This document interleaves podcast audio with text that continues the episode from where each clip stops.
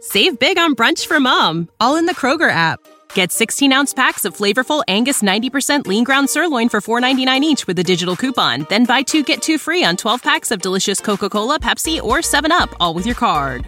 Shop these deals at your local Kroger, less than five miles away. Or tap the screen now to download the Kroger app to save big today. Kroger, fresh for everyone. Prices and product availability subject to change. Restrictions apply. See site for details.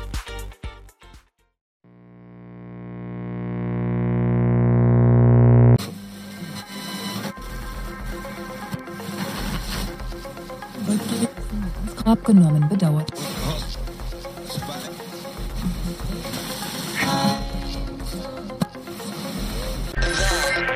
Mystery. Frequency. Have you heard the weird tales of the Whistler?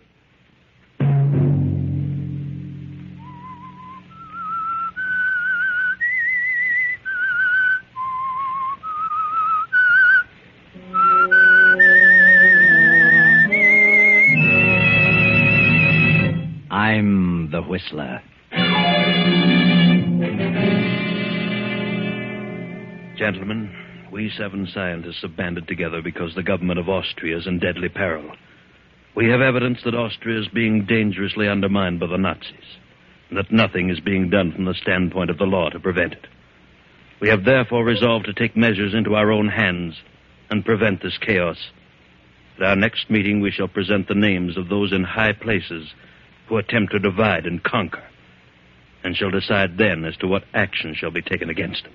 And such was the organization in which Hans Minkler, the young, mild mannered biologist of Vienna, suddenly found himself a member. Hans Minkler, whose whole life was dedicated to the preservation and the saving of human life. Hans Minkler, referred to by his classmates as the man who couldn't kill a fly. Saturday night, and again, CBS presents The Whistler.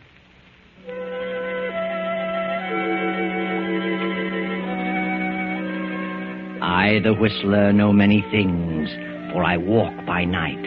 I know many strange tales, many secrets hidden in the hearts of men and women who have stepped into the shadows.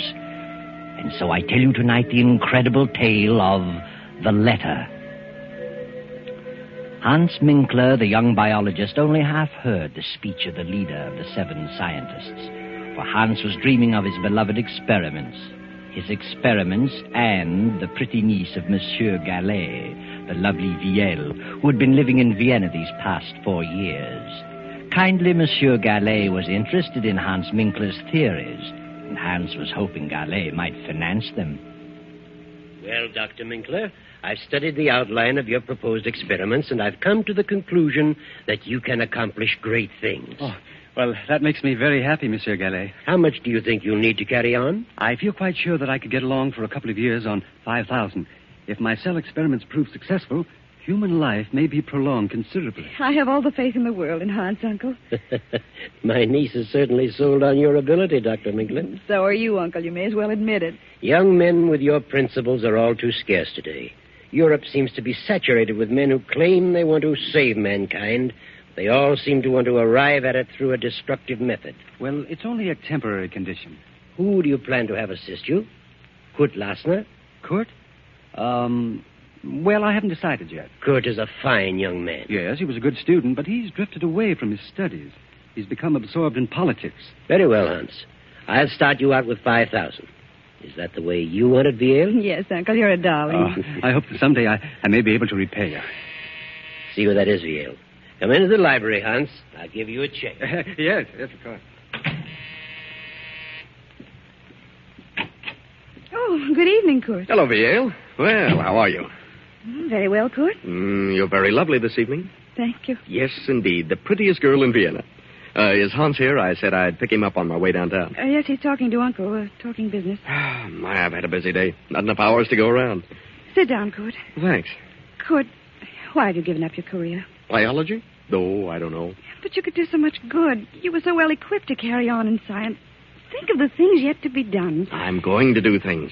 Great things. I mean things that will really benefit mankind. Well, that's what I mean, too. you know, you sound like Hans. Hans is very sad about your dropping your work. He counted on your helping him in his experiment. Oh, he'll get over it. Besides, those experiments can wait a while. No, Hans is going ahead. Who's going to help him? I am, if no one else. You. Well, how can you help him? I can learn biology. But it'll take a lot of money to do what he plans. He has the money. It's all arranged. My uncle has financed him. Your uncle? Yes. Well, I wish Hans luck. And I'm going to marry Hans. What? You and Hans? Well, what a surprise. Yes, I've made up my mind. I see. Well, I guess. Ah, good evening, Kurt. Glad to see you. Good evening. Hello, Kurt. Oh, have you heard the good news? yes, VL just told me. And I wish you both good luck. I hope you'll be very happy. Uh, when's the wedding? Uh, wedding? What wedding? Oh, yes. Me, of course. Typical absent-minded professor. See, look, I have the money for my experiments. Well, Hans, eh, it's quarter to eight. We better run along. We have an appointment at eight. Hmm? Oh, yes, the meeting. I'd forgotten. Yes, I'll be right with you. Goodbye, monsieur. Bye. Good night, Vio. Darling. Good night, Hans, dear. I'll see you in the morning.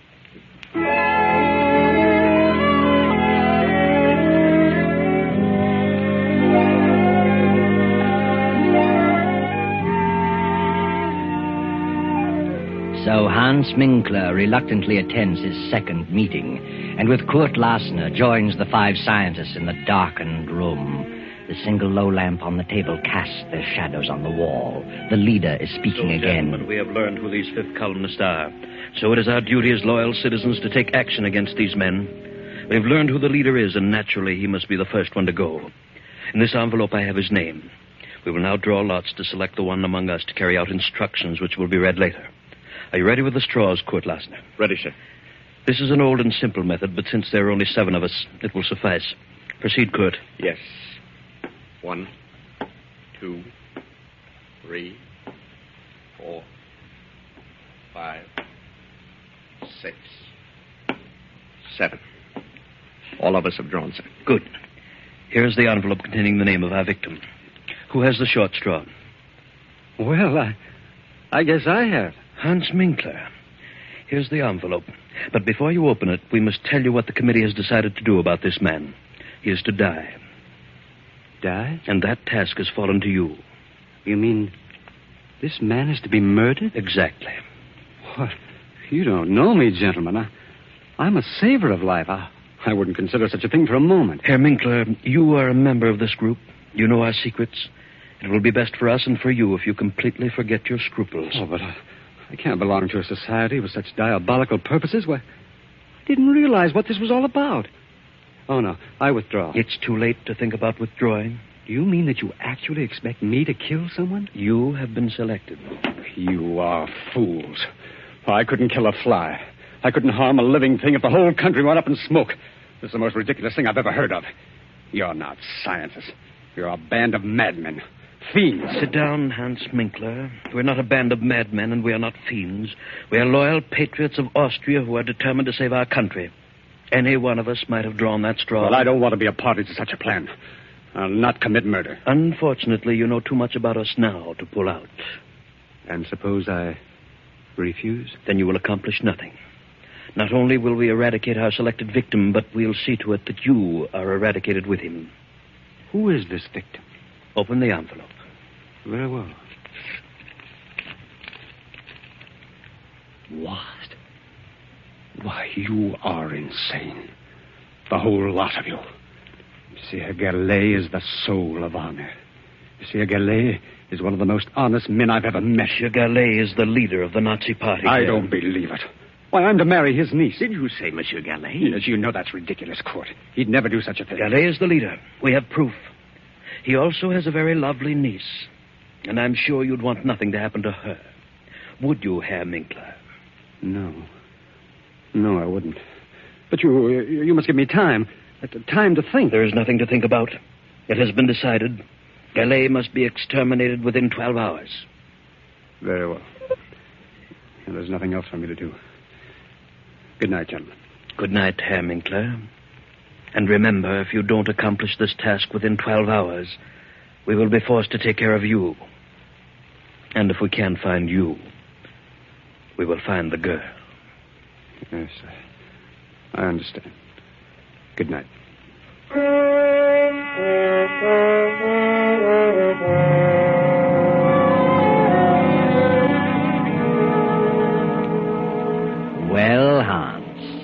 you going to do about it? You've sat in your apartment for two hours now. Which shall it be? Three lives are at stake the uncle's and yours and VL's. Hans gets his car and drives to Monsieur Gallet's home. Well, hello, Hans. What on earth are you doing here? I didn't expect you back this evening. Where is Vielle? Why, she went to some friends. She probably won't be back till after midnight. What on earth's wrong with you? Get your hat and coat, Monsieur Gillet. What? Have you been drinking, Hans? Get your hat and coat. Now, wait a minute. Suppose you explain. There's no what- time for explanations. Get your things. What for? You're coming with me. I was just ready to turn in. You better run along, Hans. You'll feel better in the morning. Put up your hands, Monsieur Gillet. What? this is the funniest thing I've ever encountered. Have you really got a gun in your pocket? I have. I hope you don't force me to prove it. I was certainly surprised. The meaning of all this. I've just discovered that you're the leader of the Nazis who are trying to undermine the Austrian government. Are you serious? yes, Who told you such a thing? there is an organization which is determined to eradicate all Nazis one by one, and you are the leader. Read this.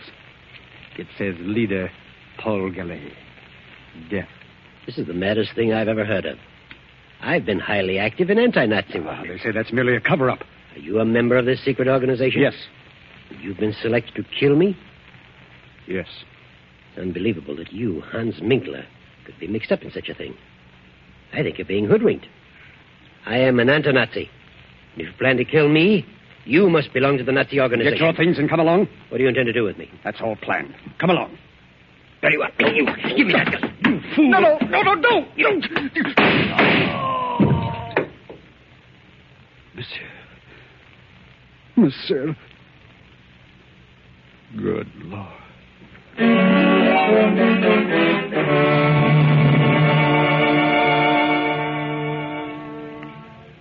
Hans stands staring at the body of Monsieur Gallet for a few moments. Then, in a daze, he turns out the lights, closes the library door, and returns to his apartment. for the remainder of the night, he sits at his desk staring into the darkness, lost in thought. And then morning comes, and Vielle at her home opens the library door and.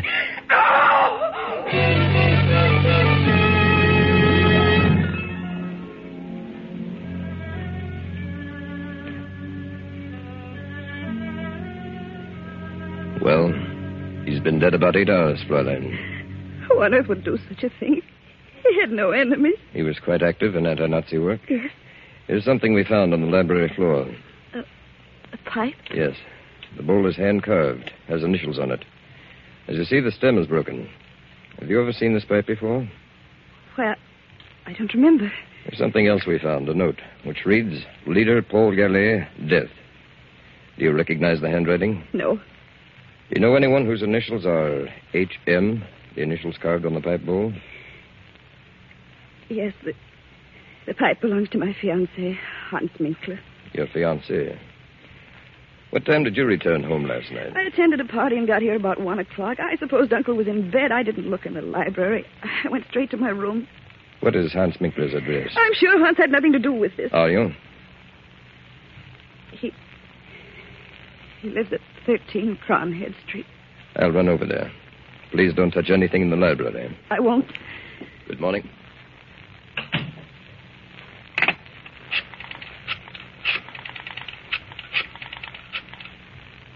Court, court, something terrible's happened. Uncle was murdered last night. The police have just left. They, they found Hans's pipe on the library floor. It, it was broken. They've gone to his apartment. Please come over right away.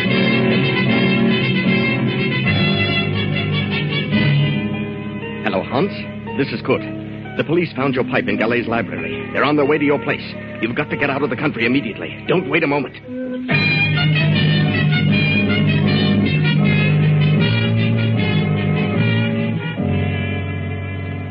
Oh, Court, Court is terrible. Now, Oh, now, control yourself, Ian. Oh, Court, I can't imagine why anyone would do such a thing.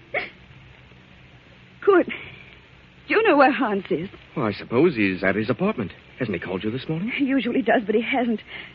They found Hans's broken pipe near Uncle's body. could. I must warn Hans. I must let him know what's happened. Hans Piper? Well, that's bad. By all means, phone him at once. Oh, you call him. Of course. It's Kronigstadt 4347. Right.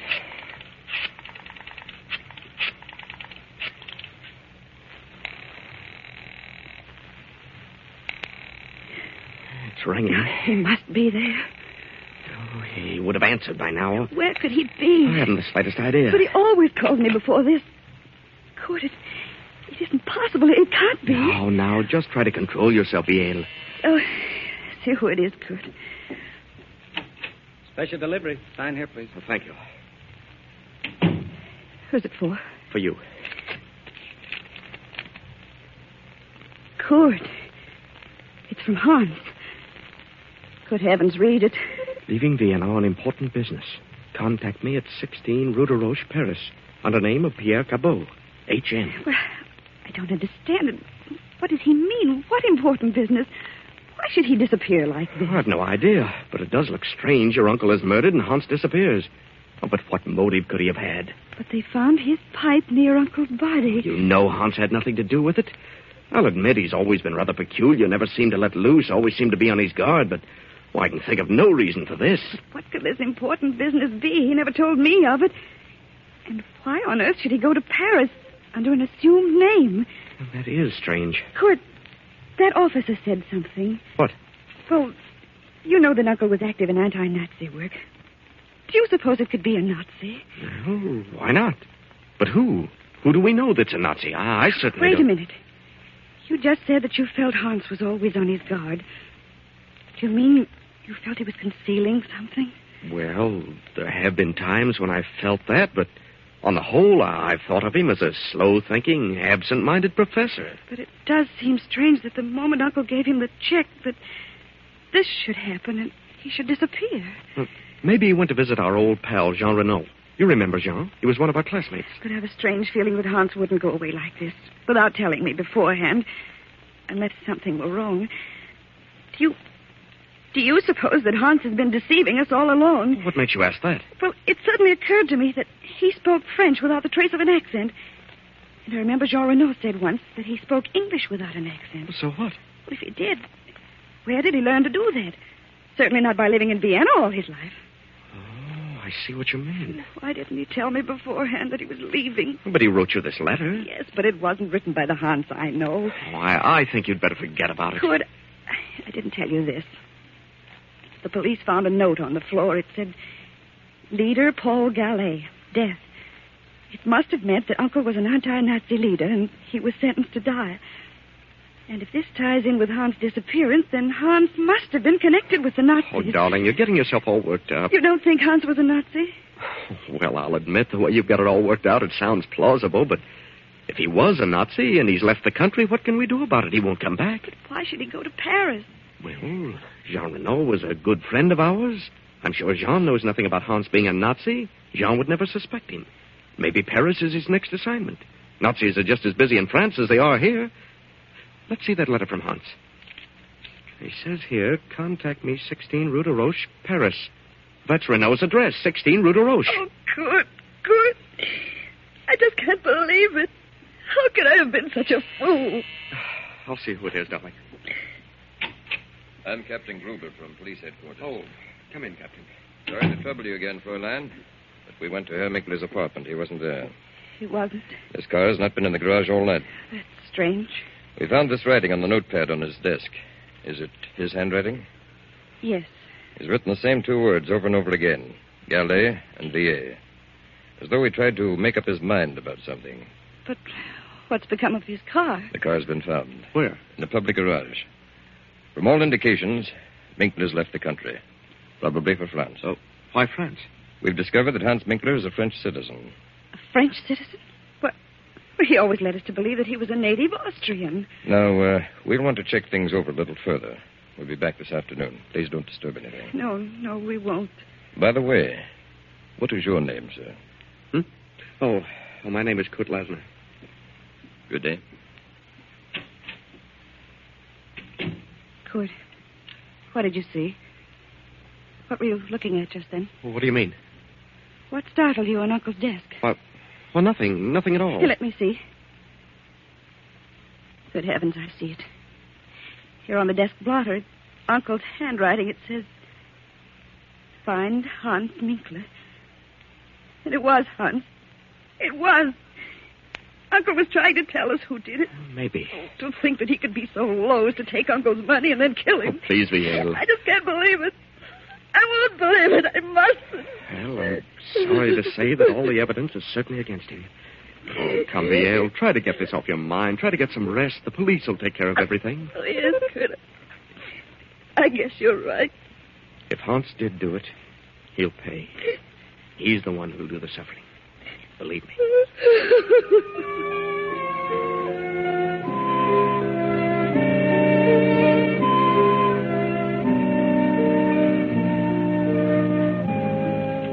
But during the night, the Nazi hordes rolled swiftly into Austria and, without firing a shot, took over the reins of government. A few weeks later, France declared war. Then one night, Hans Minkler makes his way through the maze of Paris traffic and knocks at the door of number 16's Rue de Roche. Oh, yes? Oh, good evening. Good evening. Is Jean Renault in? Who shall I say is calling? By um, Pierre Cabot. Won't you come in, Monsieur Cabot? Major Renault has just stepped out. He'll be back shortly. Was he expecting you? Uh, no. Did you say uh, Major Renault? Yes. Since war has been declared, he's gone on the active service list. Oh, I see. I've been phoning for a week, but no one answered. You haven't seen the Major in some time. No, no, I haven't. I've been in Austria for several years. Renault and I went to school together in Vienna. Oh. Are you by any chance Hans Minkler? How did you know that? Why are you traveling incognito? Well, I'm. Well, yes. Where is Renault? I regret to inform you that Renault has been in Africa for some time. He's due back in a few weeks, however. Did you know Monsieur Gallet in Vienna? Yes. Who are you? I'm Monsieur Deveau of the French Sûreté. Oh, police. Yes. Did you ever accept any money from Monsieur Gallet? Why, I... why are you asking me these questions? You never accepted money from Gallet? No. Search him, Henri. No, just a moment. Sorry, Minkler. I'll take the bill for Larry. Yes, sir. I don't understand all this. You understand, all right. Well. So you never received money from Gallet. What's this check for? Well, uh, that's to help carry on my experiments. Undoubtedly. Monsieur Gallet was helping you and quite a number of others to carry on experiments. Others? I suppose you say you're new at this game. Game? I don't know what you mean. I had nothing to do with his death. Nothing. Yes, I believe that. Why should you kill one of your own? Oh, I don't know what you're talking about. If you were intending to carry on experiments in Vienna, why is this check drawn on the Bank of Paris? Well, maybe he had a surplus of funds here. Indeed, he did. How did you know I was coming here? We knew. Just what were your plans? Oh, this is ridiculous. I'm not a spy. I was engaged to Mary Gillet's niece. Really? Some way I got mixed up with an organization which planned to rid Austria of all Nazis. Hmm. they claimed that Monsieur Gillet was the leader in Vienna. I denied it. But nevertheless, I, I was selected to, to murder him. Oh, I see. And told that if I refused, it, they'd also kill me and my fiancée as well. I decided to get them out of the country. I went to Gillet's home. My, my fiancé was not there. I knew there was no time to lose. So I tried to take him away by force. He was suspicious of me. We suddenly got into a scuffle. And, and then, then someone behind me fired a gun. I don't know who it was. And Gillet fell dead. I see. I went to my home. Next morning, learned that they were looking for me. I got out of the country, and in a roundabout way, I, I came to Paris. A good story, but it doesn't hold water. Gallet was a Nazi leader, and there's too much evidence against you, Minkler. Come on, let's go down to headquarters.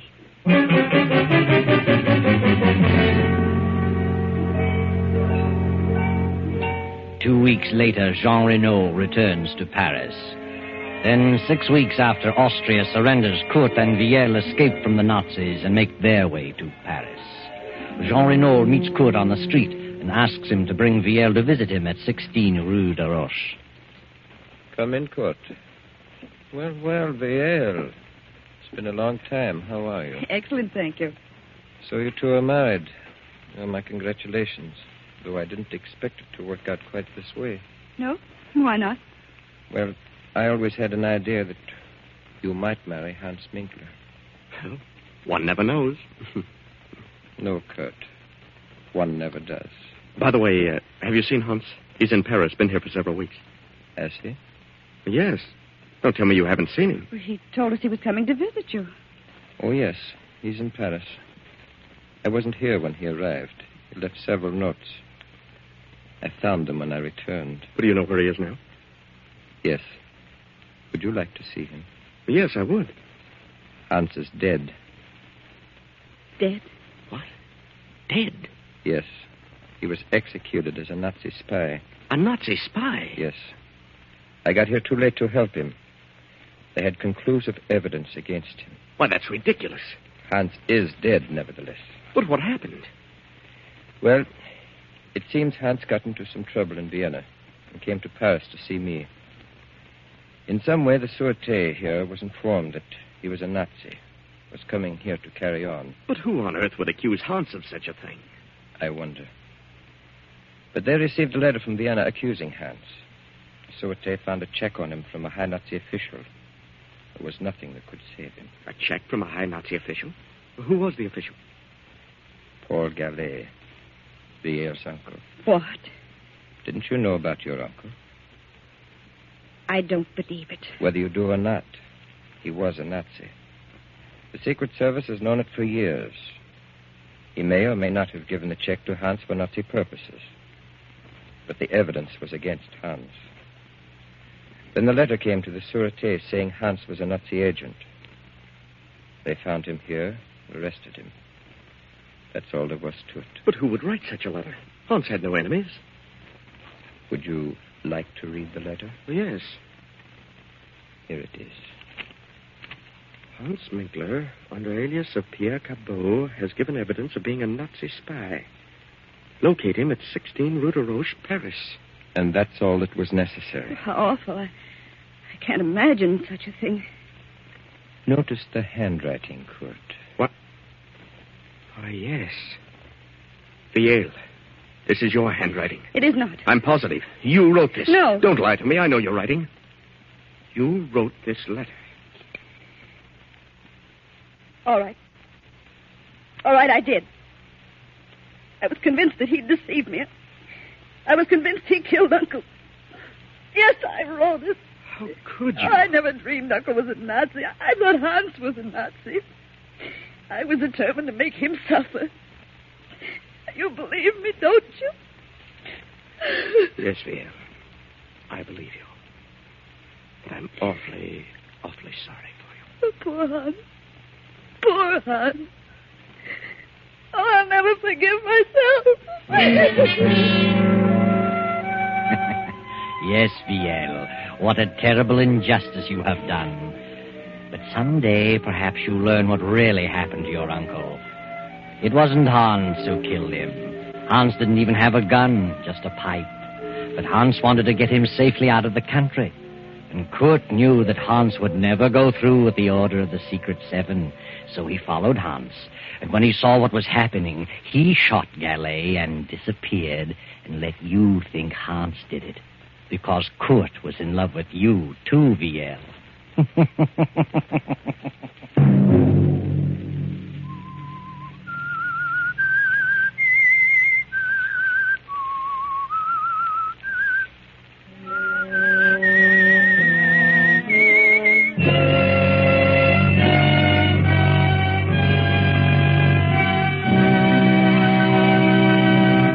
CBS has presented The Whistler. Original music for this production was composed and conducted by Wilbur Hatch. The Whistler is written and directed by J. Donald Wilson and originates from Columbia Square in Hollywood. Next week, same time. I, the Whistler, will return to tell you the strange tale of Out of the Fog. Good night.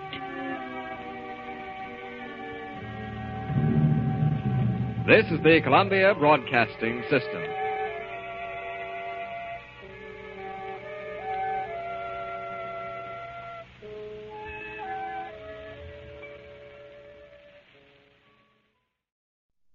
Save big money when you start your next project today at Menards. Check out our great selection of garage and utility lighting options in stock, ready to take home today. We carry everything to help you illuminate whatever project you're working on. Shop garage and utility lighting products in store at your nearest Menards. You can also view all of our entire selection of lighting options today on menards.com. Save big money at Menards. When you need mealtime inspiration, it's worth shopping Kroger, where you'll find over 30,000 mouthwatering choices that excite your inner foodie. And no matter what tasty choice you make, you'll enjoy our everyday low prices, plus extra ways to save, like digital coupons worth over $600 each week. You can also save up to $1 off per gallon at the pump with fuel points. More savings and more inspiring flavors make shopping Kroger worth it every time. Kroger, fresh for everyone. Fuel restrictions apply. I, the whistler, know many things, for I walk by night. I know many strange tales, many secrets hidden in the hearts of men and women who have stepped into the shadows. I know the nameless terrors of which they dare not speak. And so I tell you the amazing story of House of Greed. A taxicab rolls through the night and comes to a stop before a brownstone mansion on West 52nd Street. The driver opens the door, and a handsome, well dressed man steps out, pays the driver, slips quickly up the stairs, fumbles with a bunch of keys, but the door opens. Oh, hello, Jackson. Mr. Talbot, welcome home, sir. Where's Mrs. Talbot? Oh, uh, she left three days ago. Uh, went to the place in the Catskills. There's a note on your desk, sir. Oh, good. Your brother, Frank, is waiting in the library. Oh. Hello, Frank. What do you want? John. Now, look, Frank, I told you the last time I'd give you no more money. Oh, but it isn't gambling debts this time. I'm reforming. I'm going to settle down and work. work? Hmm, I met a big cattleman from South America. He has a very lovely daughter. And she talked her father into letting me buy an interest in the business. How much? Ten thousand.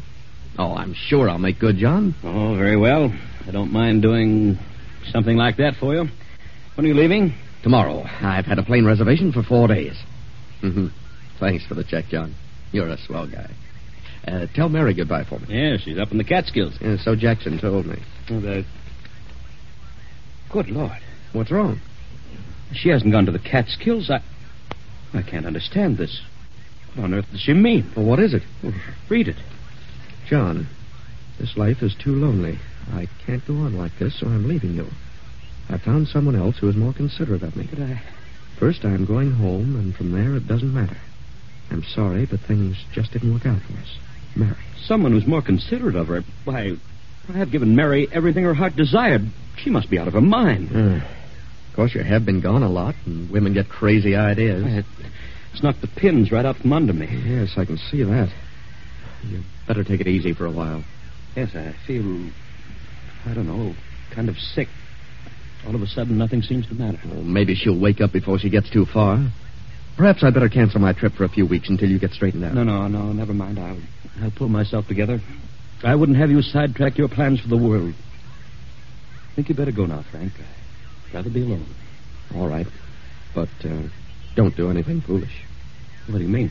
Well, if you brood about it, you're liable to get some crazy ideas and end up really holding the sack. Good luck, Frank. Lots of luck. Thanks. Goodbye, John.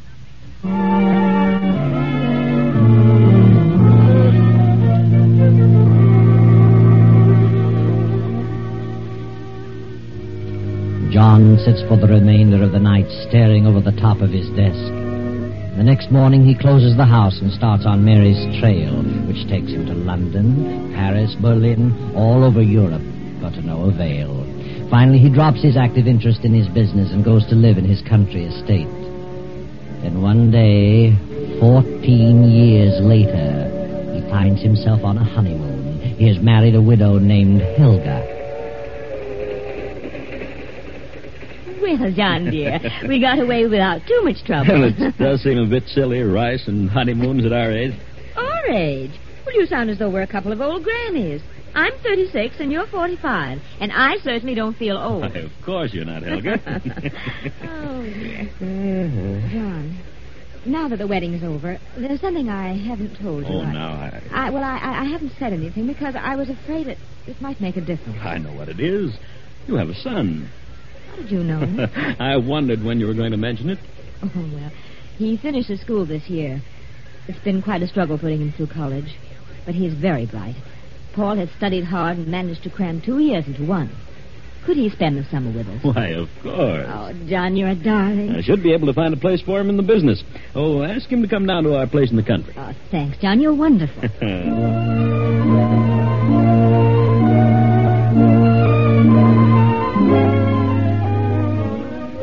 So Helga's son, Paul, came to spend the summer at the country place. And he stayed the next winter, and the following summer, and the next winter. Now it is summer again, and Paul is still visiting his mother and stepfather. The first year, he worked in the office every day until noon, found business very boring, so finally he quit going to the city at all. But, Mother, I've looked the whole thing over, and there's nothing there that interests me. Well, you could learn about the business. You seem to be able to learn anything else you want to. But I don't care for business. You're a fool. I worked my knuckles to the bone to give you an education. I married John Talbot to give you a chance, a chance to do something. John has no children. It's a huge business. And one day you could control the whole thing. I'm disappointed in you, Paul. You're letting me down. Well, it seems to run very well without too much attention from him. If we were to uh, inherit it, why wouldn't it continue to run just as well? You either get down to that office or you pack your things and get out. Why should I? I'm perfectly satisfied. I'll tell John to make you go. And suppose I tell him what you just said? That you married him just to give me a chance? Married him for his money? You wouldn't dare. And uh, suppose I tell him that you were never divorced from father? That he's still down in South America, still wandering around trying to find a gold mine. If you dare open your mouth, I'll. hello there. How Oh, are you, Helga? What's this I heard about South America? Oh, why, why, nothing, darling. Paul was just talking about someone he met from down there. Who do you know from South America, Paul?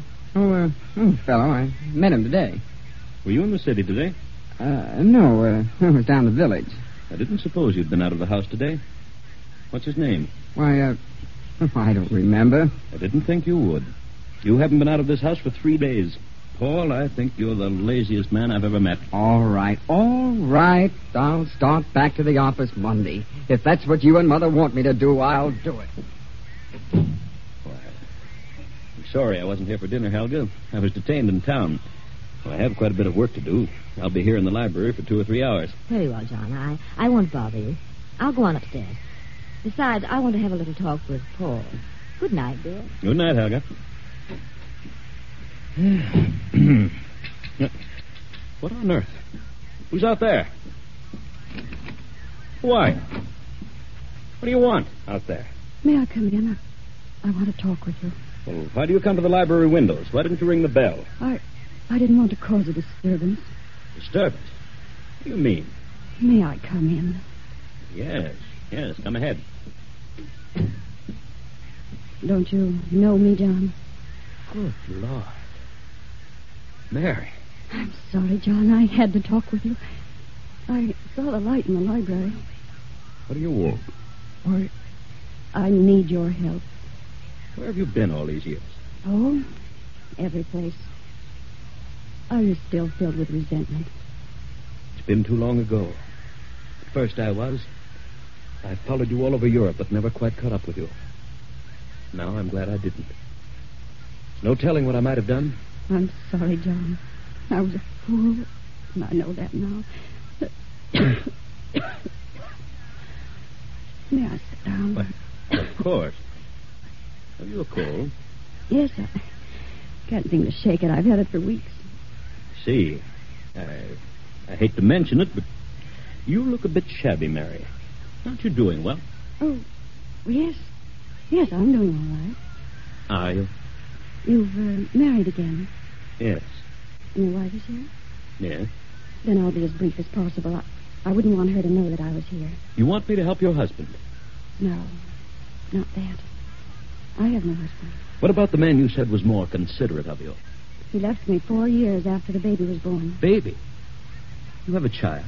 Yes, John. She's 17 now. And where's the man? I don't know, and I don't care.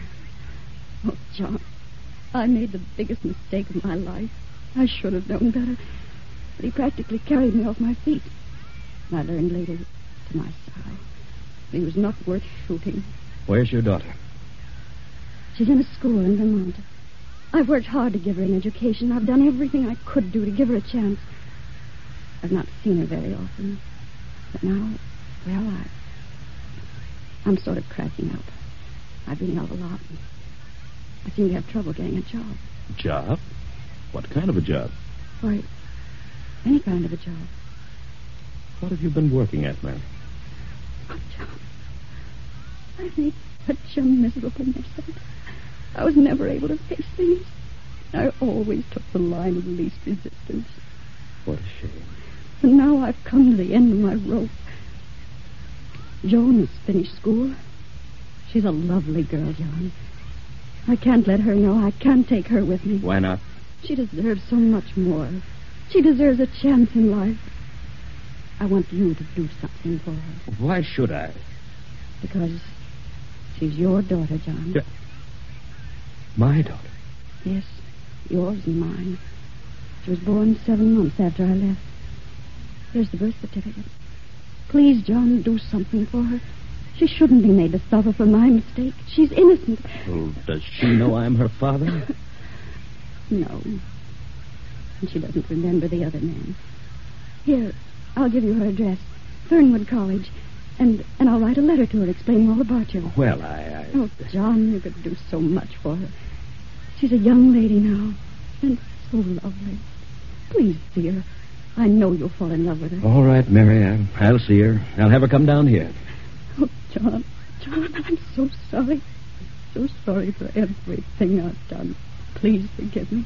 I've forgotten everything, Mary. Oh, wait a moment. Take this check and do something about that cough. No, thanks, John. I won't need it. You'd better take it. Thanks. I'll be all right in a few days. The cough will be gone. Good night, John. Good night, Mary.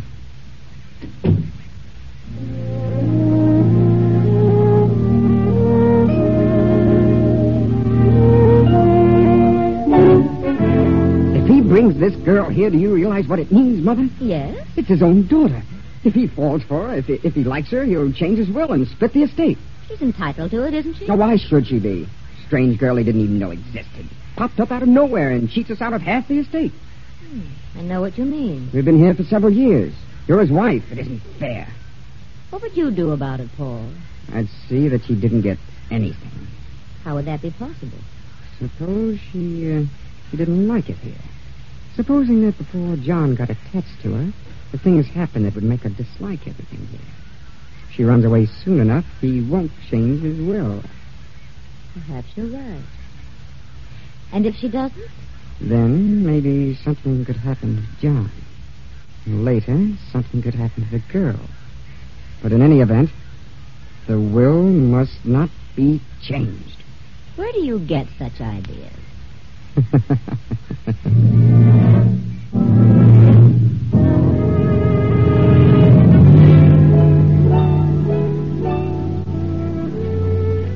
That, Joan dear, is the story of your mother.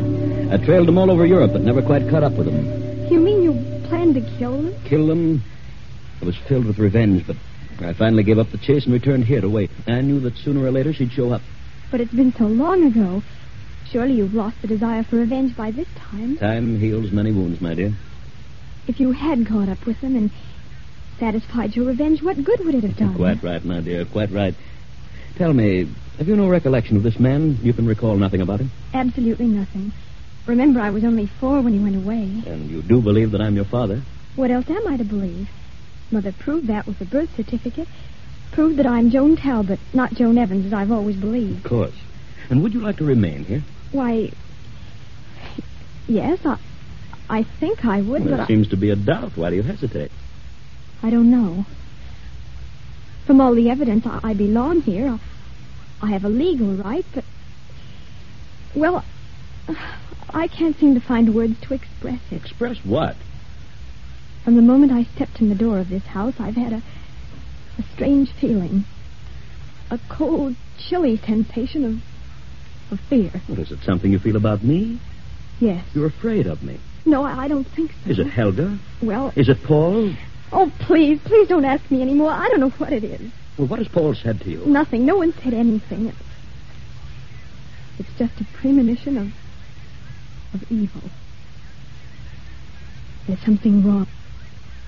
Um, Something horribly wrong in this house. Oh, you're imagining things, Joan. It's all in your mind. It will pass as suddenly as it came. You're young, Joan, impressionable, and you've suddenly found your life turned upside down. A new environment to which you've never become accustomed, but you'll get used to it. You're my daughter. and I want you to have what you deserve, what is rightfully yours. I understand. And I'll try to overcome this feeling. Yeah, that's better. You're a lovely girl, Joan. An intelligent girl. I know I'm going to be very proud of you. Thank you. I think I'll go to bed now. Well, it is rather late. Good night, dear. See you in the morning. Hello. Paul, what are you doing here on the stairs in the dark? I wanted to tell you something. What? You're very, very beautiful. Your eyes, your hair, just like gold. Gold moonbeams. And Paul! in your throat. Your throat is slender. It's soft. Take your hands off my neck. Paul! I don't know many girls. Girls don't like me. Let me by. You don't like me either, do you? Well, I. I know. I can tell. Elsie didn't like me either. She was afraid of me. Who's Elsie? She was a girl in the village. She worked here in the summertime. No one knows what became of her. What? I don't remember what happened to her. But her throat was slender and white, like yours. Let me by.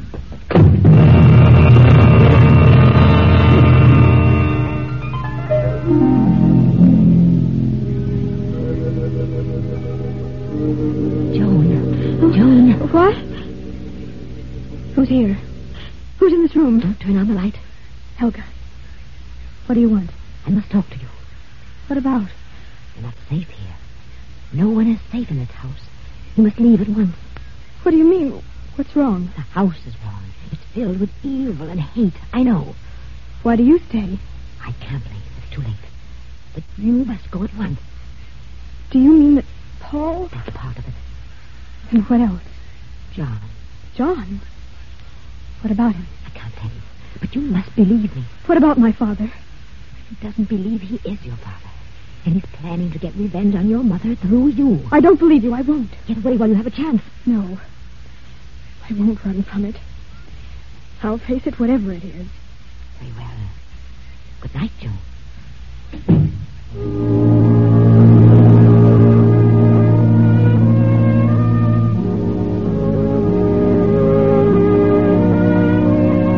Now it is nearly midnight. John still works at his desk in the library. But outside, a man steps softly through the trees upon the terrace, quietly opens the library doors, and steps in. Hello, John. Frank. Good Lord. Yes, brother Frank. well, why don't you say something? Come in, or get out, or something. Why, why, come in, Frank. You fairly knocked me off my feet. I didn't know whether you were alive or dead. It's been a long time, John. Why haven't you written me? Well, I was hoping I could make a go of that ranch and pay you back, but ah, I guess I was just born unlucky. Oh. They had a revolution and cleaned Senor Gonzalez out and me with him. That's too bad, Frank. But you're still the same steady, reliable John. Yes, sir, I've tried my darndest to be like you, but well, it just isn't in me. I don't have what it takes. The last two years I've had a pretty tough time. I caught some sort of a malarial fever down there, and it's impossible to get rid of it. It's recurring. You certainly don't look well. You've aged quite a bit.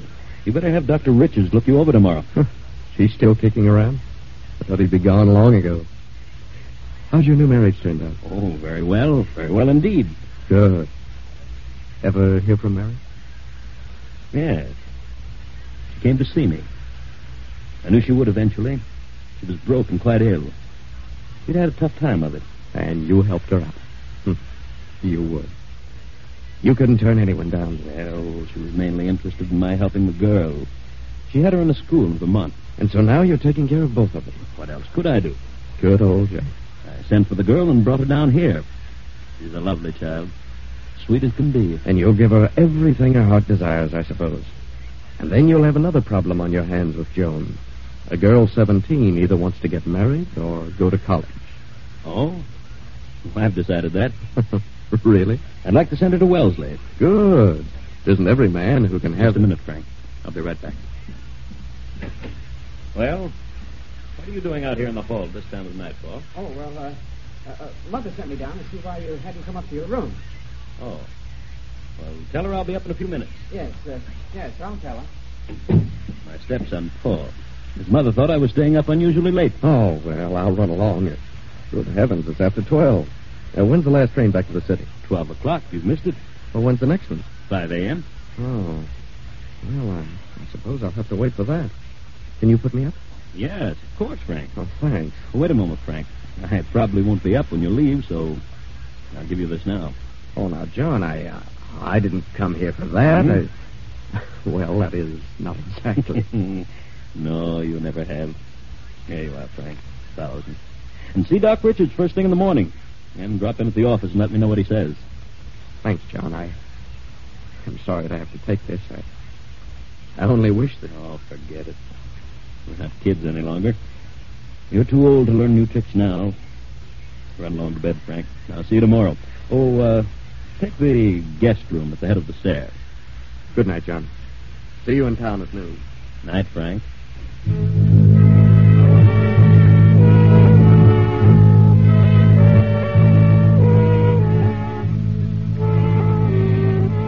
The clock strikes three as two figures slip down the darkened hall and quietly enter John's bedroom. Then a few minutes later, the same two figures make their way in the moonlight through the trees to the back of the estate, carrying a long, gruesome bundle wrapped in a sheet.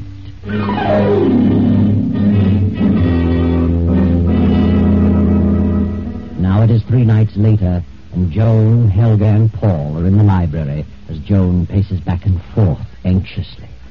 But where could Father have gone? He didn't say a word about going out of town. Well, maybe he doesn't want to come back. Why not? Mm, I don't know. Maybe he doesn't like it here.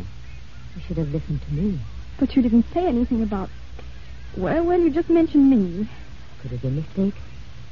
I just had a weird feeling of impending disaster. Something is wrong, I know. If I didn't belong here, if I could leave, I'd not stay another moment. Who knows what will happen? I know. What do you know? I know what'll happen next. They always happen in twos. Many people have come here, stayed a while, and then suddenly disappeared. What time is it? Eleven thirty. There's a train at twelve. I'm leaving here. Hello? Yes, this is Joan Talbot. What? Good heavens, who? Where? Yes. Yes, I understand. Yes, I, I'll be here. Yes. Uh, Who was it? I don't know. I've never heard anything like it. What do you mean? There's a man, and he What man? He said he had a message for us, and he'll be here at 12 o'clock and to wait for him in the library. The police? I don't know. He said he'll come to the garden windows, to the library window. Who could it be? I don't know. But we'll wait. I'm going to see this through.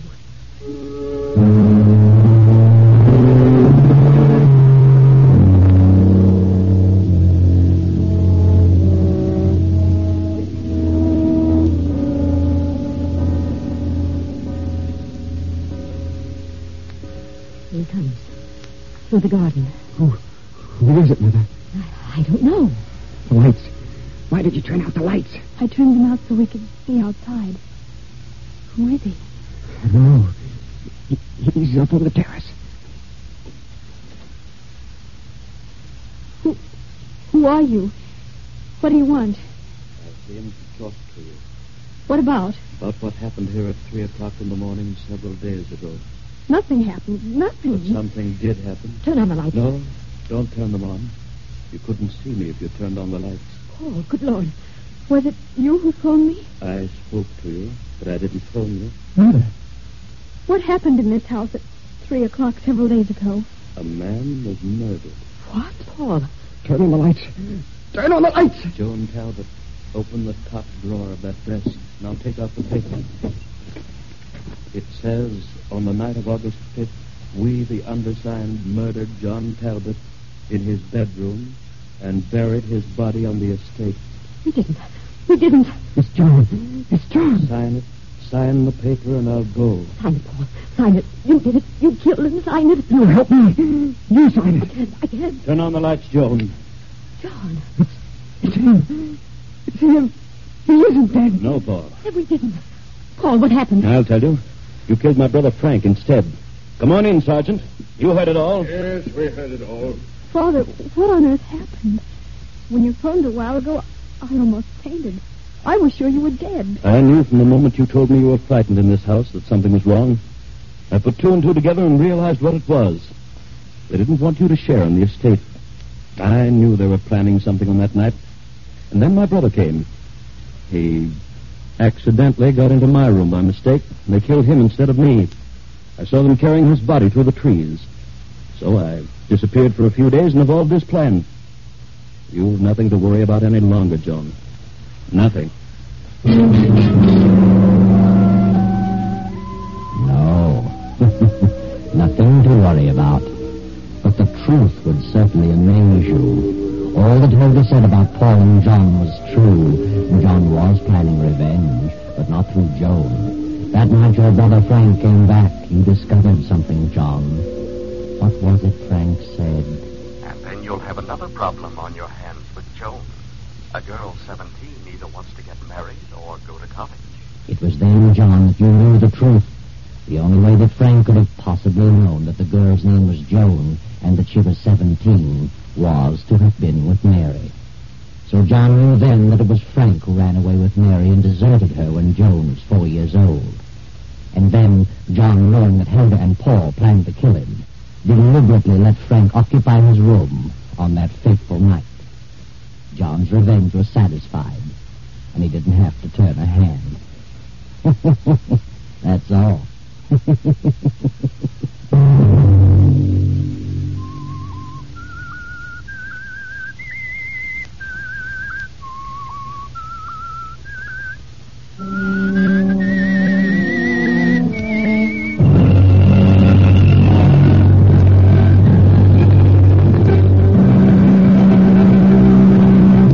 CBS has presented The Whistler.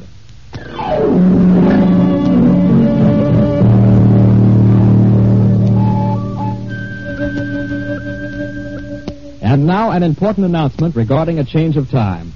Beginning one week from tomorrow night, on Sunday, September 13th, The Whistler will come to you at 9.15 p.m.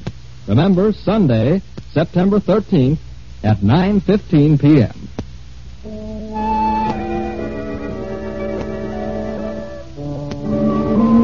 Original music for this production was composed and conducted by Wilbur Hatch. The Whistler is written and directed by J. Donald Wilson and originates from Columbia Square in Hollywood. This is the Columbia Broadcasting System.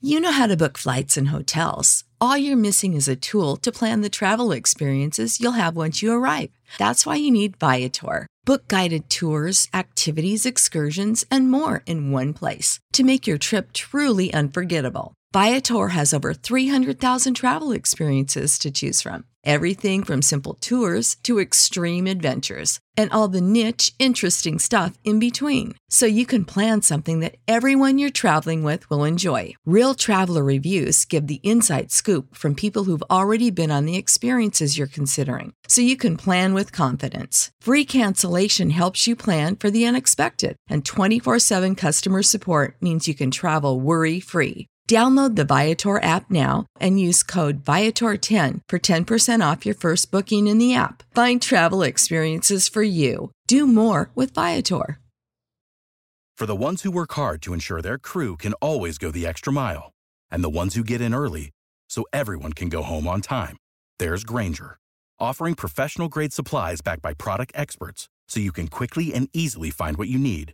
Plus, you can count on access to a committed team ready to go the extra mile for you. Call, clickgranger.com, or just stop by. Granger, for the ones who get it done.